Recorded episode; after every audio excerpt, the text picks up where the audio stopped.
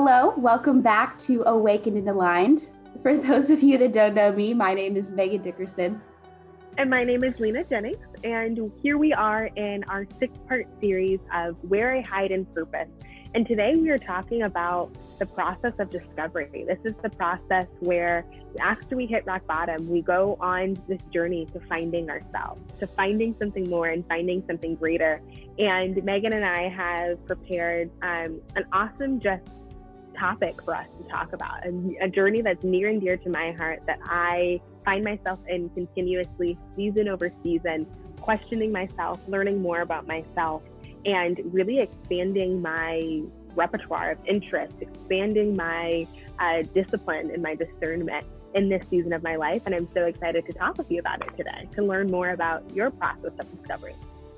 Oh, I love it. I know discovery, as you said, is it's not just in one season. I believe discovery is something that transcends seasons, that transcends time, that transcends even just one single experience.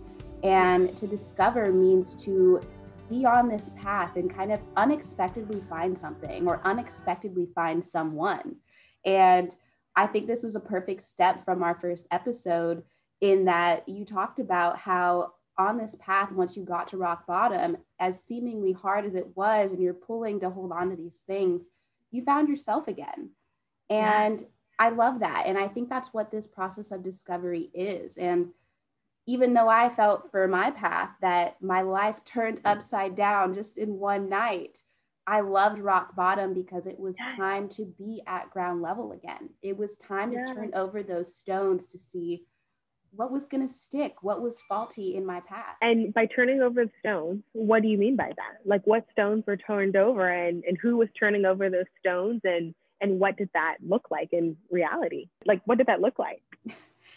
That's a great question. I think it's a hard question to answer too, because I think with every season, there's different stones to uncover. And yeah.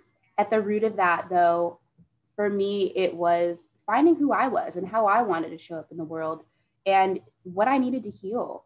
But most of all, you know, it's it's discovering what no longer works for you, what no longer serves you, the, the parts in your path that do not bring harmony or have some dissonance what things are distracting to you, what things are dysfunctional, but also yeah. what are the things that are working and being honest with yourself about those answers in order to move yeah. forward.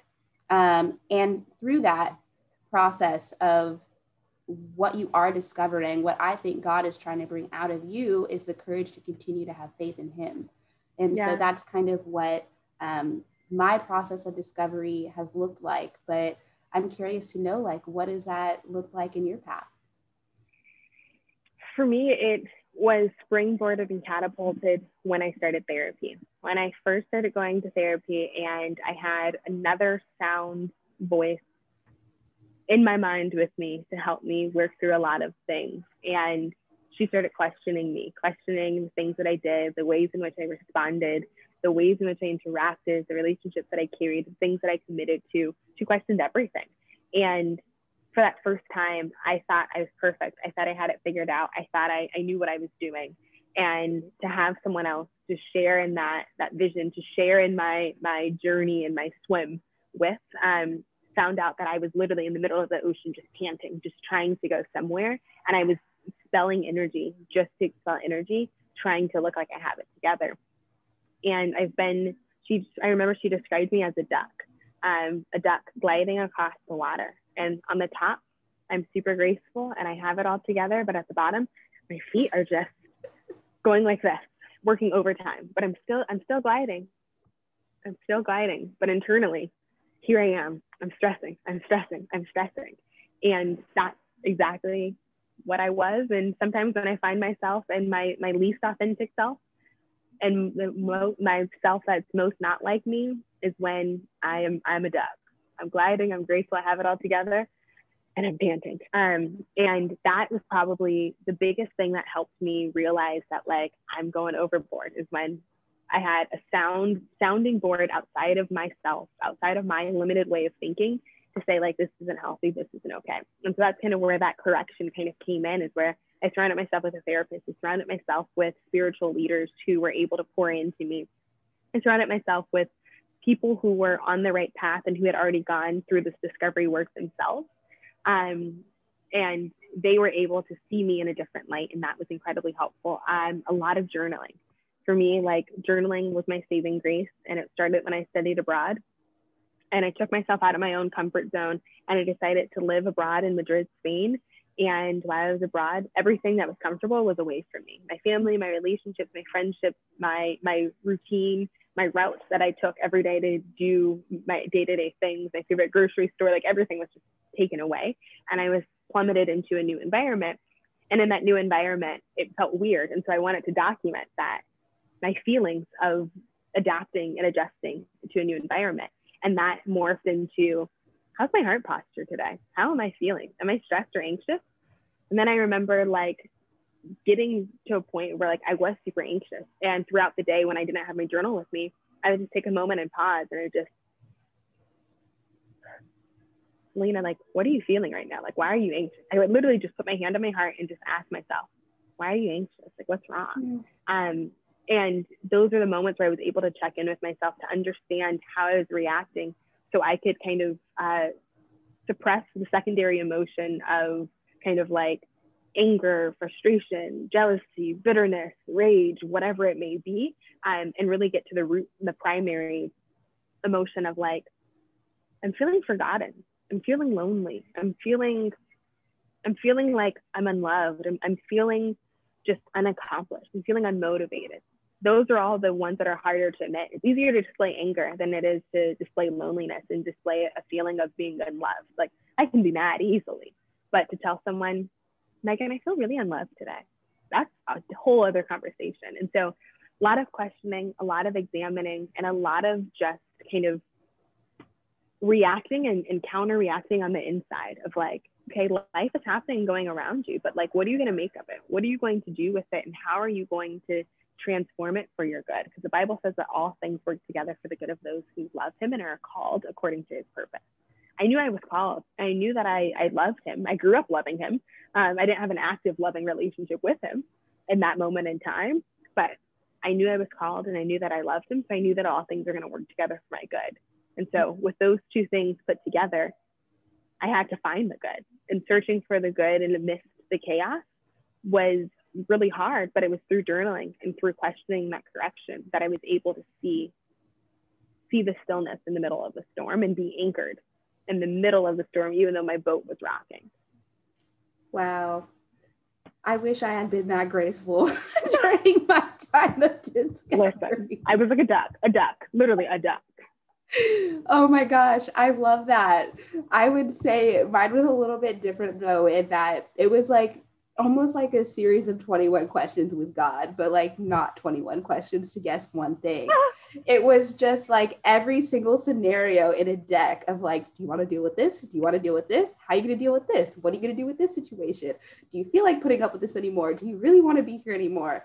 But God was giving me that power giving me that power to make my own decisions to forge my own path like not yeah. that it was like this this test or game but i feel like god is so funny in this way sometimes of like how are you going to choose to move forward now? Do you want to keep paddling yeah. or do you want yeah. to grow into a swan and kind of just gracefully glide? And that's what i think even though tactically i was trying to make my own decisions god was still giving me bits and pieces during this time of discovery. It was not like i knew at all what the answers were. It was still collecting bit by bit along the way to kind of see really what was sticking, what was really not for me, what I really had yeah. to let go of, even though I maybe didn't yeah. want to let go of it. I was gonna say, I love how you said 21 questions with God because that's really how it is. Because you were just so confused of like, okay, rock bottom, here I am, but like, where do I go? Like, I'm literally at the bottom of this thing. Where do I go? How do I go there? And like, if we had all of the answers, I would have said no a long time ago. If I knew that I was going to be doing this, that, and the third, speaking and talking and proclaiming my faith and being vulnerable and talking about my insecurities and talking about my panic attacks, like, oh, I've been like, no, oh, no, no, no, no, no, no, no, I don't do this. Yeah. I don't do this at all. And if we had that foresight into what was happening right now, we would have said no to the call a long time ago. But also, if we had that foresight into what was happening right now, we wouldn't have the faith that we have currently to get us to this point. because faith is the absence of things not seen and the substance of things hoped for. So if we did see it, that's not faith, that's truth. But like I said, truth is the opposite. No, no, no, no. Jesus is the way, the truth, and the light. So what am I trying to say? I just like I feel like knowledge sometimes is the opposite of faith, of like having to know, having to have it all figured out. And mm. sometimes chaos is more comfortable than stillness and peace because we're so used to going, going, going. We're so used to living life on the edge. We're so used to just living this life of dysfunction and chaos and just utter utter insanity sometimes for lack of a better term because that's what we've been conditioned to do that's what we've been doing for the past 10 years that's what we've been doing for the past two years like two days two hours and we get comfortable in it. And it gets to be familiar. And whatever is familiar we want to stay in it because we don't like change. Um, and that's kind of where i found myself in. I found my, myself in a place of comfort um, comfort and a place of comfort being that I was unhappy, I was confused, I was lost, but I didn't know I wasn't aware that I was unhappy, confused, or lost because I wasn't exposed to anything different and because I didn't necessarily question my surroundings and didn't question what was. And it wasn't until I got outside perspectives of people who weren't living in the muck and the mire with me on the day to day. And they were like, um, that's not normal, or like, this shouldn't be happening, or like, you shouldn't really be feeling this way. And I'm like, what do you mean? Like, this is normal. Like, this is my normal. And it wasn't until those outside perspectives came in and exposed me to something different, exposed me to a new way of thinking, and I got exposed to a new way of feeling that I was like, oh, I can't go back to that. Like, I don't know where I'm going, but I just can't go back to that and that is that was kind of my process of discovery at a high level overview of just like i knew no better and because i didn't know better i didn't do better and i didn't have better and i didn't experience better because i thought what i had was great yes i wholeheartedly think i know where you're coming from in that statement what's kind of funny is that this last month i was reading the book fix it jesus by sophia reed and she's a newer author. And so it was just kind of a fun read.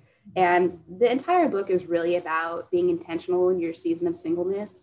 Yeah. But it also is about identifying these places of where you find this false sense of security. And. I love this quote that she uses that says, Find out what's already in your heart, examine yourself, and who you are as a person, says Reed. And mm-hmm. the reason this quote was impactful for me um, was just because that's what discovery was. It's it was not just the stripping away of everything that wasn't working. Yeah. It was learning to love myself again. The Bible tells us you can only love your neighbor as much as you love yourself, right? Mm-hmm. Like love your neighbor as yourself. And what does that mean? It meant was I giving myself the grace that God gives me? Am I giving me the kind of love that God gives me? And that was just a small part of like this season of singleness, but again, identifying where I shelter. And that's why I used this title for this season of Where I Hide in both letters to God and this because it was time to identify what those places were for me. Was it relationships, yeah. how I talk to myself, what I allow in my life, what what positions and path I want to be intentional about being in moving forward, or understanding how God has positioned me, um, and not not leaning on my own understanding to i guess mm-hmm. reflect what i thought it was uncovering or discovering if that yeah. makes sense that i think that is so incredibly important to think about just this notion of introspection of figuring out where you are right here right now and it's one thing to just kind of know where you're going but in order to get to where you're going you have to know where you are right now and I think of a GPS where when you're putting in directions, like, okay, I want to go to the post office. And the only way that your GPS can direct you to the post office is if you choose where your current location is. Mm. And I want to do this. I want to thrive in my purpose, but here I am right here, right now. And that's the key part about this discovery phase is discovering where you are right now, discovering kind of the things that are of God, the things that are not of God, discovering the things that make you you and discovering the things that have that you've picked up along the way that aren't even you, but you just pick them up as identities because you had nothing else to cling to. And for me, my my hardest thing in that moment in time was discovering that I wasn't perfect. Like me being this type A, like Enneagram 3 type personality, it was the hardest thing to learn and hear negative feedback from people of like, no, this isn't right, or like, this isn't good. And I've been good all my life. And so to, to hear those messages, to hear those, to hear, to hear those bits of correction come to me, it was a really hard pill to swallow because I, I, it sounds so weird and cocky to say, but like I never really get good negative feedback. Um, and to receive negative feedback was incredibly soul crushing to me because I thought I failed. I thought that I was doing something wrong. I thought that I could be better. I thought that all of these things were that were counterintuitive to the identity that I clung to. I thought the opposite of myself. And in the season of discovery, it was a huge season of correction. And it was correction from spiritual leaders, it was correction from mentors, it was correction from people who were where I wanted to be, but they saw something in me of like, okay, we got to trim right here, we got to trim here, we got to trim here. And even just yesterday, like yesterday, I got correction from someone who I, I just genuinely respect and admire and appreciate. And they told me about myself. And I was like, here I am, like three years after my rock bottom. And here I am, like thinking about and prepping for this episode today of, of discovery. And here I am, someone correcting me, someone kind of telling me that I need to change and I need to do something differently. And that was hard to hear still to this day. Told me the truth about myself that I wasn't really willing to see or acknowledge. And with him revealing that blind spot to me, I was able to make myself better. I was able to kind of see myself in that way, in that light, and understand, like, oh, okay, well, maybe you're right. Like, maybe I do have this tendency, or maybe I am doing this a little too much and imperfectly, and I need to be held accountable for it. And in the end, that's only going to make me better. It's hard to hear, but I know that it's going to make me better. The Bible talks about kind of any discipline of any kind isn't enjoyable in the moment, but mm-hmm. afterwards, mm-hmm. you see that it was it was purposeful. Mm-hmm. I just uh, used that Bible verse two weeks ago in my letters to ah. God prayer for that ah. reason because it's it's it things can be hard to hear, um, but I would say I relate with you in the way that it did also represent this season of corrections, making these corrections because once I was at a point where, like I said, it felt like my life completely flipped upside down, literally overnight. Yeah. You know, I had to leave my job that I had in LA, and so I no longer have an income. I had to leave, you know, my entire life down in LA, and so I'm like, this is not where I expected to be. Why am I here? But it wasn't about the position necessarily that I was in physically. It was also about what it represented to be home for me, what that little yeah. girl looked like, who people knew me to be as. And like you, I've always tried to be great at everything that I do. But it wasn't really coming out of a place of just pure competitiveness. It was out of me having to prove to myself that I was good enough. And so while I was in this world where everybody thought I had this perfect life or I was always articulate and presented myself well, and I was good at everything I did, and nothing seemingly was hard for me. I was struggling seemingly. to maintain that image.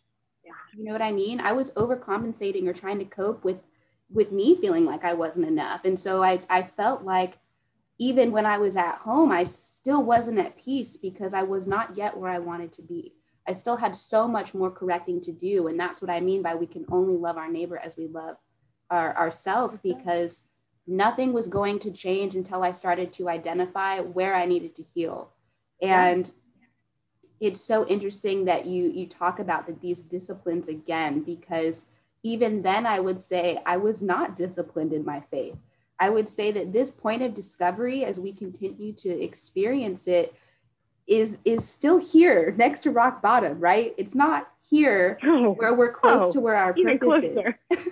right? Yeah. We just took yeah. a little baby step forward to start asking these yeah. questions. It was not okay, walking freely now, I'm good to go. Um, it's been hard. It was challenging and a, a lot around you changes. And so yeah, I remember it was so bizarre because have you, I mean, I say my life was flipped upside down, but I don't know if there's ever been a time in your life where you really are standing there and you're like, whoa, I don't know what just happened, but I cannot feel the ground beneath me. I cannot feel, I don't know where the walls are. I feel like I'm swimming and just going in circles. And I yeah. don't want to feel like this anymore. And so, about a week after I got home, this was like two years ago, I got really sick. I got really, really sick. I was hospitalized, had to come home. I had intense fevers and, and total body aches and pain. And this one night, I had the most bizarre dream I think I've ever had in my entire life. And it was so in high school, one of my friend, one of my really close friends, he graduated, but I was a senior and it was his first year of college and he committed suicide. And so I always took that really hard because I remembered him texting me a week before and I wasn't able to respond because I was always so busy keeping myself in this chaos. And I didn't, I was like, oh my gosh, like, could I have done anything? You know what I mean? Um, but during this dream, my friend came to visit me and that was so bizarre because I I mean I obviously don't remember the full dream, but I remember my dream brought me back to my high school. And I was walking around my high school in the library and it was set up kind of like the I don't know how to explain it, but you know those movies we used to watch? You would see like the football team pictures in the cases with the jerseys and the trophies, and then the basketball team or the basketball team, the football team, the track team, whatever it was and so that's how the high school was set up, although that's not how my high school necessarily was set up. But I was on a date for whatever reason, and I'm walking along the library, and everybody's gathered, you know, greeting each other, catching up. And in the back of the case, I see my friend. And I'm on this date, and I'm like, Do you see? Do you see like him right there? And they're like looking at me crazy no, I don't know what you're talking about. Are you talking about the person in the picture? And I'm like, no, you don't see a person like in the glass case. And they're like, no. So we keep walking around and I keep seeing my friend and I'm like, how do you not? I'm mad at this point. Like, how do you not see him? How do you not see him? He's right there. And so we continue walking into the main foyer. And in the middle of the entire library is this huge glass case you can see through it. It has perfect lighting, but on the outside, it looks like just a display to everyone. Like all these little angels are sitting around playing instruments. One's playing the harp, and my friend walks into the glass case. But what I can see inside the glass case are all these angels weeping, and they're playing these instruments. And I see my friend, and they're all crying over him. And I woke up and I started immediately crying because I'm, I was just in shock. I just felt yeah. like my heart just hurt and was so heavy. But I also didn't know why the heck I was having this dream. Like my life made no sense at this point at all. And so I wake up and kind of just casually tell my mom this dream, and she's like, kind of brushes it off. Then I didn't really share it with anybody because it was one of those things that it was like, what the heck? Like, what are you dreaming of? Why are you having this weird, bizarre dream? Um, and I didn't know what it meant. And so, fast forward kind of a year and a half, two years into this process, I still did not know yet that I wanted to really be intentional in this path of my faith.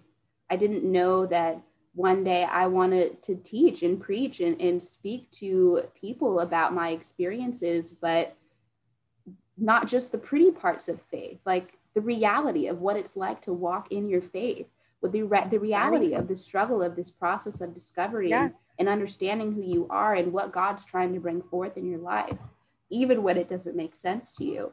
And so there was this one day, Letters to God had just come out. um, Awakened and Aligned was not even a thought.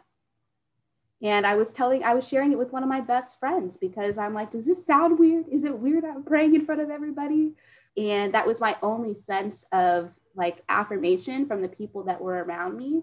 But that day, for whatever reason, like my one best friend was like mocking me and they were making fun of me and, and, like I don't know, assuming how the Holy Spirit hit somebody, and it I just felt so offended.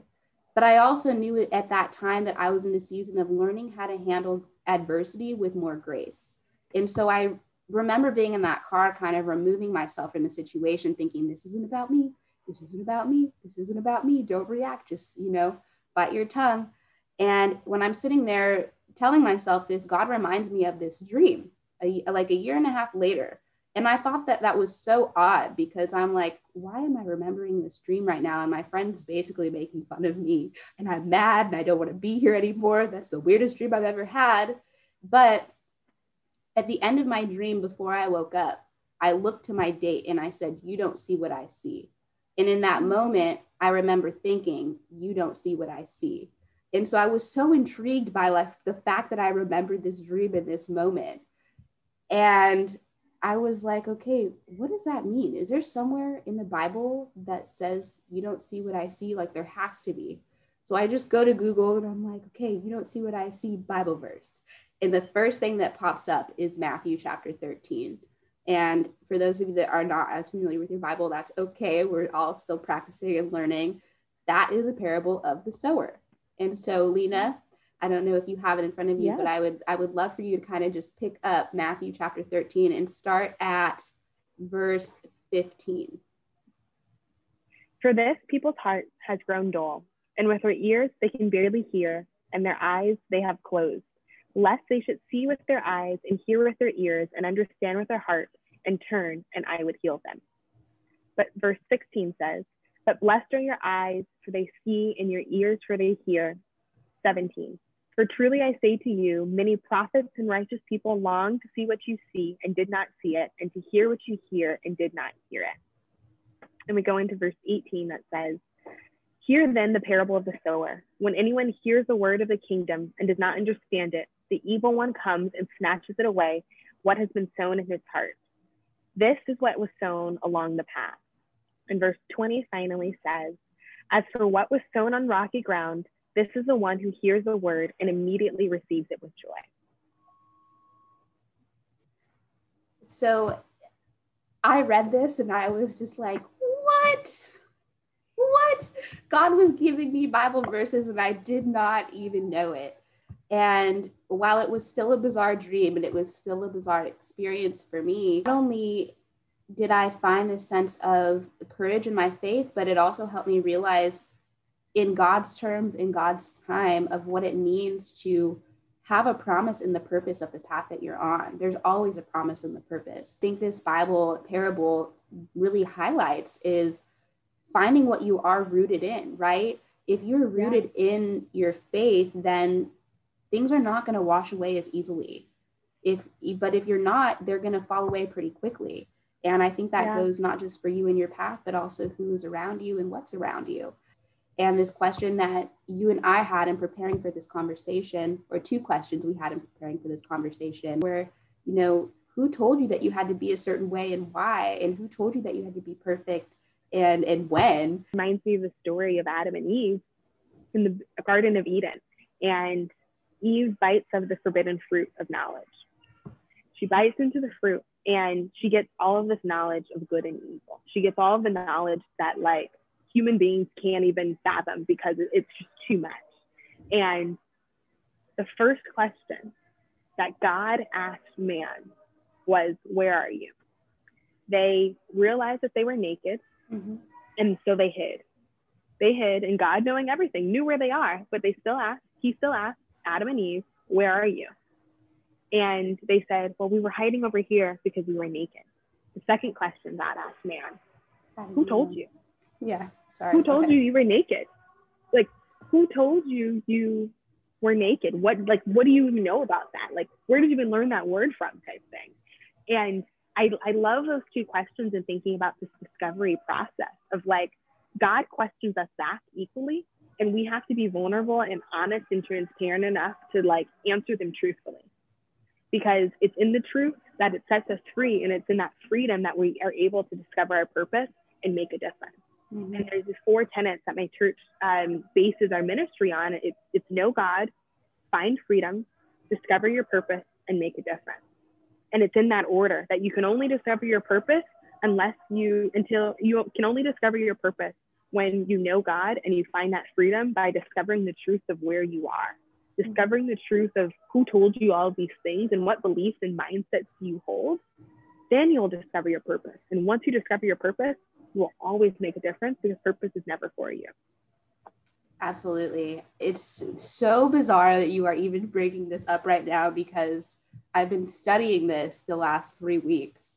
And why I have been back at Adam and Eve at the beginning, um, I'm not quite sure yet, but it's it's bringing up these exact themes. And so I was thinking about not just exactly what you're talking about of who told you and discovering your purpose, but so often the only thing we really focus on or get out of that message is original sin right we have the power to choose but i think that the part that we we don't always emphasize is that trusting in god that he knows all and that we don't need to know everything in that moment or at yeah. that time and knowing that there still is a plan even when we can't see it even though you know god is going to put us in these positions along the way that are maybe uncomfortable or they don't make sense or they yeah. don't really relate to you know where we are going like i've said you know it's it's it's bringing out these different not just i don't even know how to say tools but parts of who we are um, and, and getting closer to exactly what you just said of, of why we're here what our purpose is and what we originally were meant to be yeah what we were originally meant to be. And I, I kind of think about like if if Adam and Eve didn't eat from the forbidden fruit, like how would we have been? How would humanity have been treated and how would our relationship with God like what would it be like?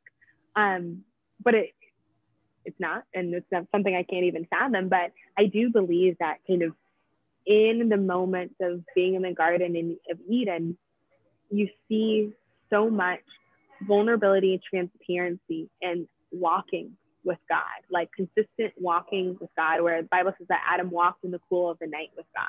And it's just like it's that that one-on-one intimate relationship that you have with God. And because of original sin, we were separated from God. And I like I think this moment of discovery is like if whether we know it or not, it's that moment of us trying to find God, trying to get reconnected back to that higher power so we can walk in the cool of the night, so we can have stillness, so we can be transparent and vulnerable and honest with God, but also in others. Of like, it's the, kind of the age old saying, like, the God in me sees the God in you. Like, God is in every single one of us. And I so strongly believe that when you connect with other people, like you're connecting with God. Like God is the energy that brings two people together. And I, I just think about this process of discovery. It's it's knowing yourself it's knowing others and it's knowing God tangentially, like all three at the same time of like you discover all three of those things simultaneously when you are in this moment of discovery. And it, it's such a beautiful process that I feel like I can't really even put into accurate words to represent. But it, it's like you're discovering yourself at the same time you're discovering God. And at the exact same time, again, you're discovering other people in a new way, in a new light, and you're able to connect deeper with people. You're able to like bring more to a conversation where you're able to bypass all the surface level things. And this process of discovery is so beautiful because, as we mentioned earlier, it doesn't stop happening. It happens in so many different seasons of your life and multiple times. And it's like you could be in the journey, pro- the journey of purpose in one area right here, but another journey right here. And like, here I am in rock bottom in this area of my life, but here I am in discovery in this area of my life.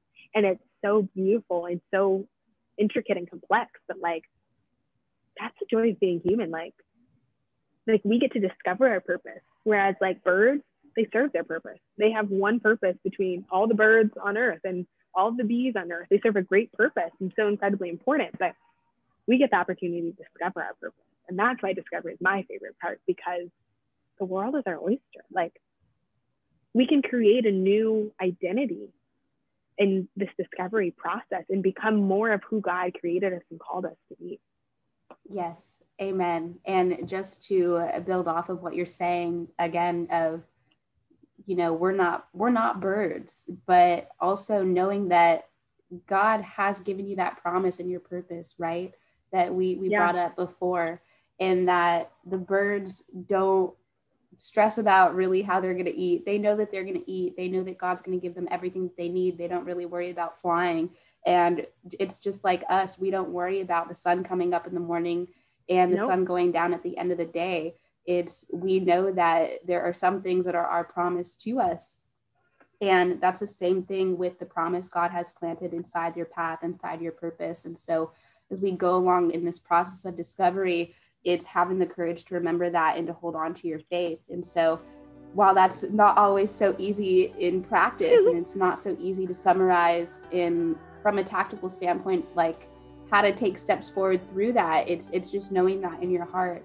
But I'm excited to continue to expand this conversation into part three, which is going to be the walk. and so, yes. do you want to tell them a little bit about what to expect for part three, Lena?